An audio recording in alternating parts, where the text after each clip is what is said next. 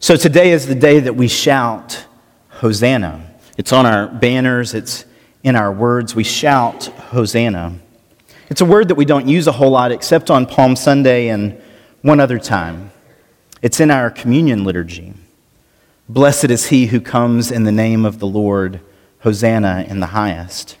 In fact, if I were to say it, this to you, you would almost impulsively, some of you who've been in the Methodist Church for your whole life, begin to respond. And so, with your people on earth and all the company of heaven, we praise your name and join their unending hymn.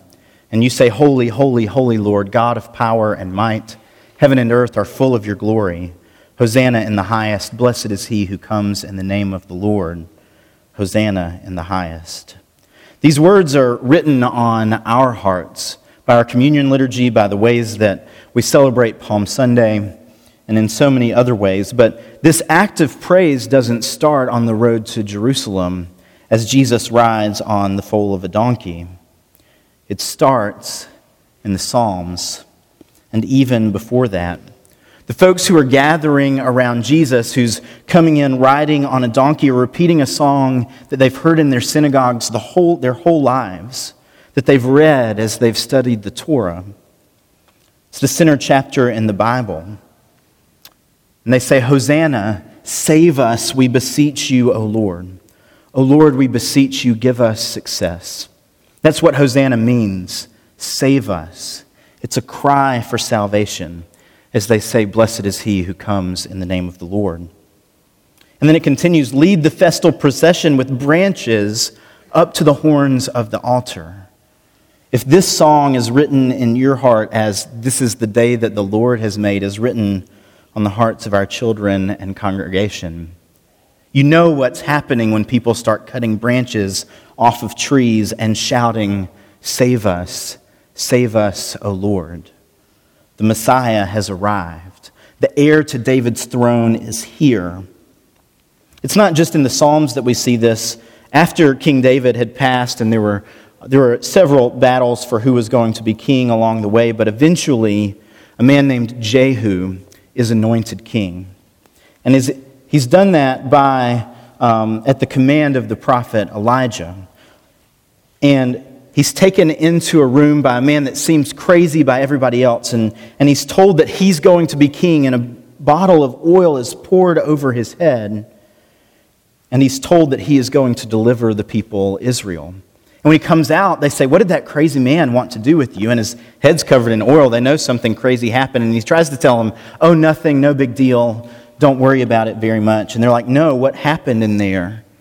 And he says, Well, he anointed me as the next king of Israel. And immediately, every man who was there, rather than mocking the craziness that had happened, took off his garment and put it before Jehu so that he could walk on that. They've covered the steps with it and blew the trumpet and proclaimed him as the king. Immediately, he had shifted in their minds to someone other than one like the rest of them. And they didn't have clothes like we did where you could just go in the closet and get another one. This was probably their only garment that they let Jehu walk across so that he might know that he is king and not have to walk on the dirty steps. The people of Jerusalem, as they see Jesus coming, are ready for salvation, begging for it. Hosanna, save us, O Lord, we beseech you with a song that is written deeply on their hearts as they desire for the heir of David to come back and take his rightful place. You see, King David, a thousand years before this, was told that someone in his line would always rule the people of Israel. But for, for more than half of that 1,000 years, Israel has been waiting and waiting for someone to save them.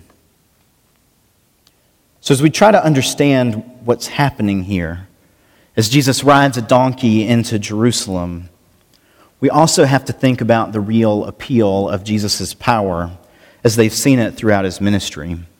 We have to think about exactly how marketable Jesus' skills would be.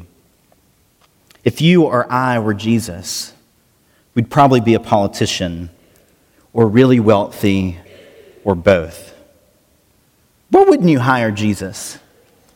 What kind of salesman could you be if you could know someone just by looking at them as Jesus did to the woman at the well, at Jacob's well in Samaria. In Samaria. He told her that she had five husbands and that the man she was living with now wasn't her husband. She didn't have to tell that to him. He knew.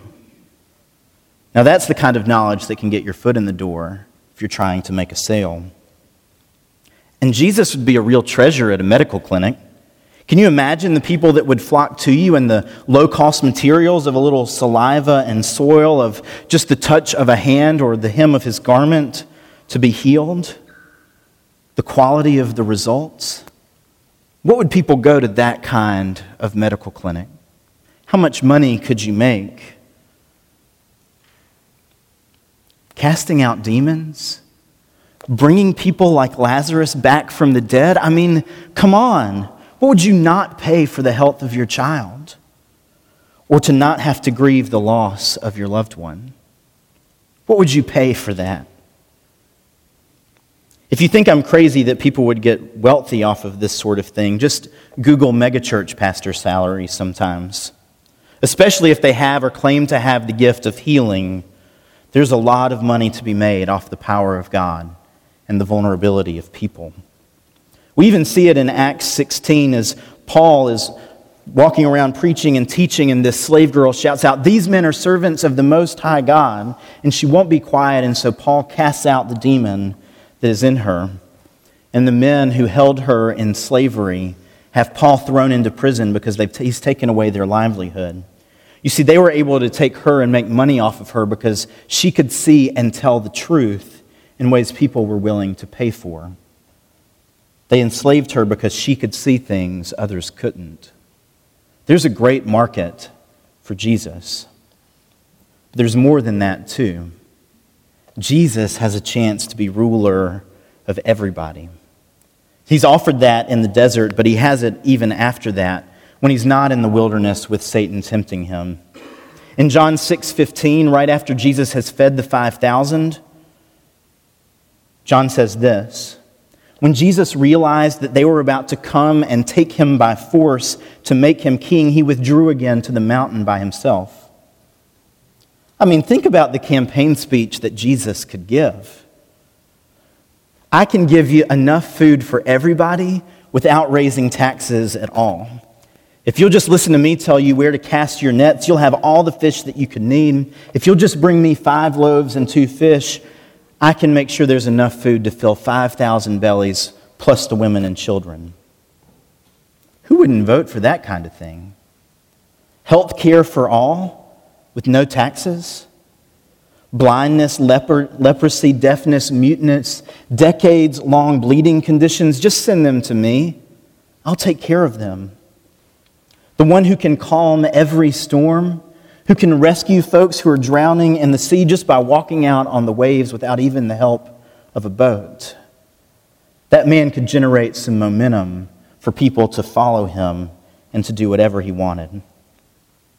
In Gethsemane this week, we'll read about how when Peter takes his sword and, and slices the ear of the soldier that's come to arrest him, Jesus says, No. He says, Do you not know that if I just gave the command, legions of angels would come to protect me? That's some serious self defense mechanisms. Jesus could be king. Jesus could be the wealthiest man in the world, and everybody wants him to do it. As we think about it in these terms, maybe we're starting to get a sense of the power that Jesus could easily have, the wealth that is available to him, the respect that he could command he could be the hero, but he came to do more than this. And this makes everyone upset. You see, Jesus has come to fix the things we've been talking about through the season of Lent. Sin has broken us and fractured creation and our relationship in all kinds of ways. Through sin, death and pain and suffering, sickness has come into the world.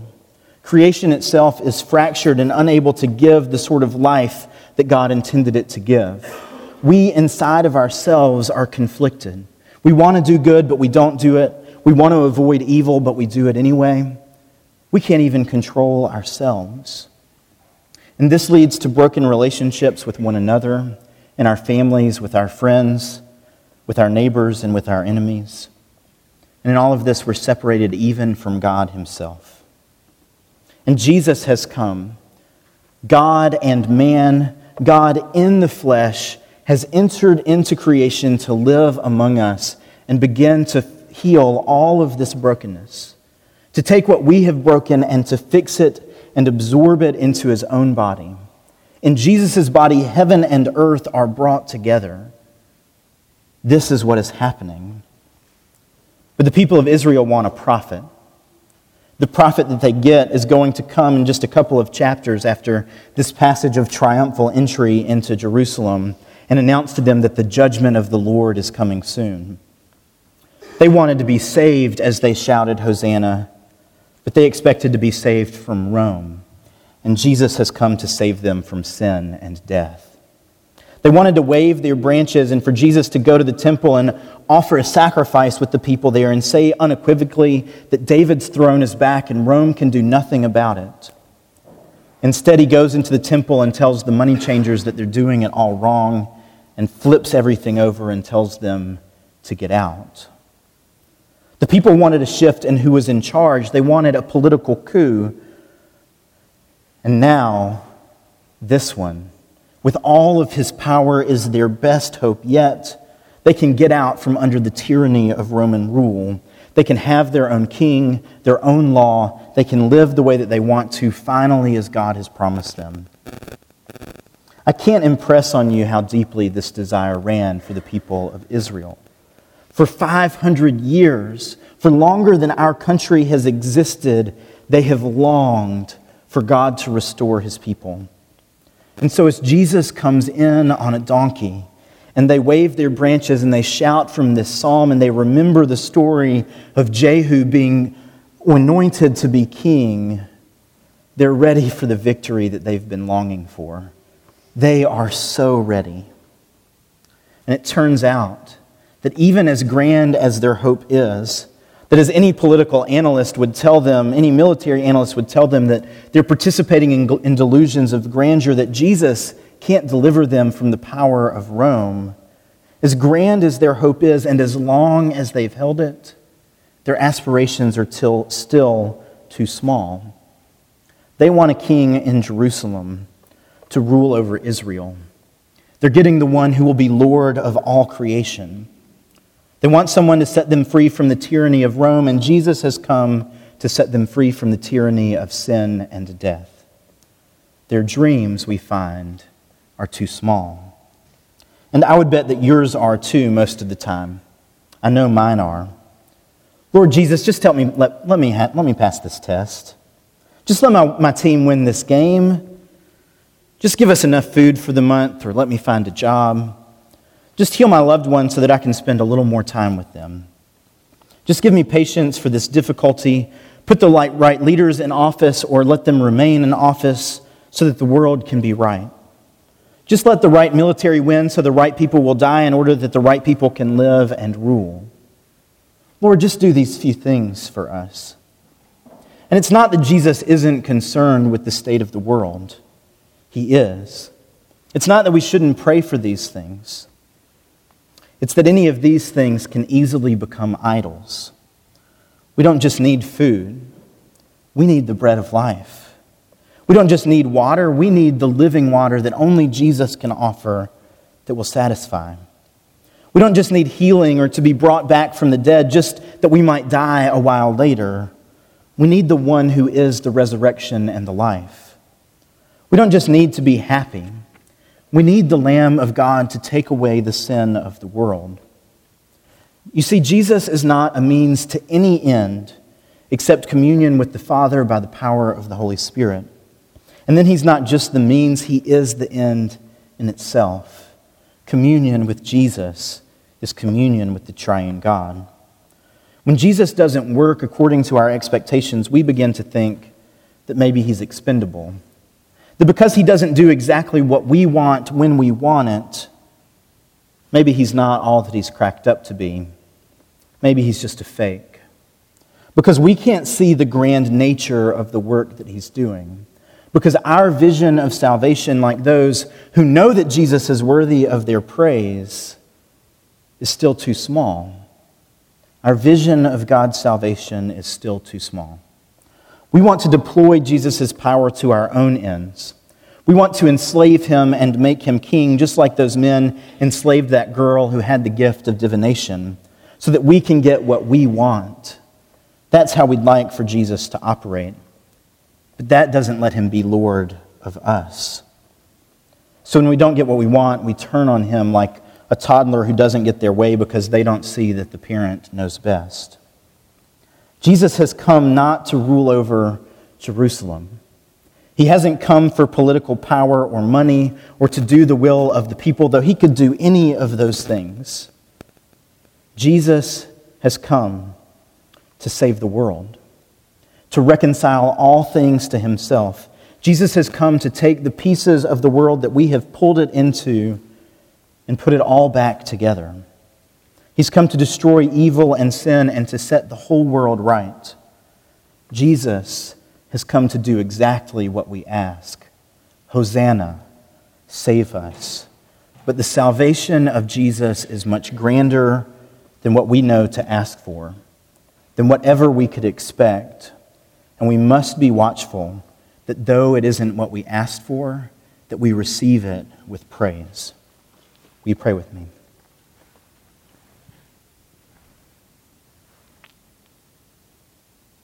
Lord, expand our vision of you. Expand our vision of the work that you have come to do in all of creation and even in our lives. We don't always understand why it is that you had to die, but we submit ourselves to you. We confess you as our Lord and as the Lord of the entire universe. And when our expectations are too small, Lord, open our eyes to see the grandeur of your power. Open our eyes to see that you have not come to be served, but to serve. And invite us into a life of service and redemption with you. Change us and transform us. Draw us into the new world that you are making this old world into. And give us eyes to see the hope for a day where there will be no tears or sickness, no sorrow or oppression, no brokenness, no broken relationships. Heal us, Lord, now and always. Hosanna, save us. Amen.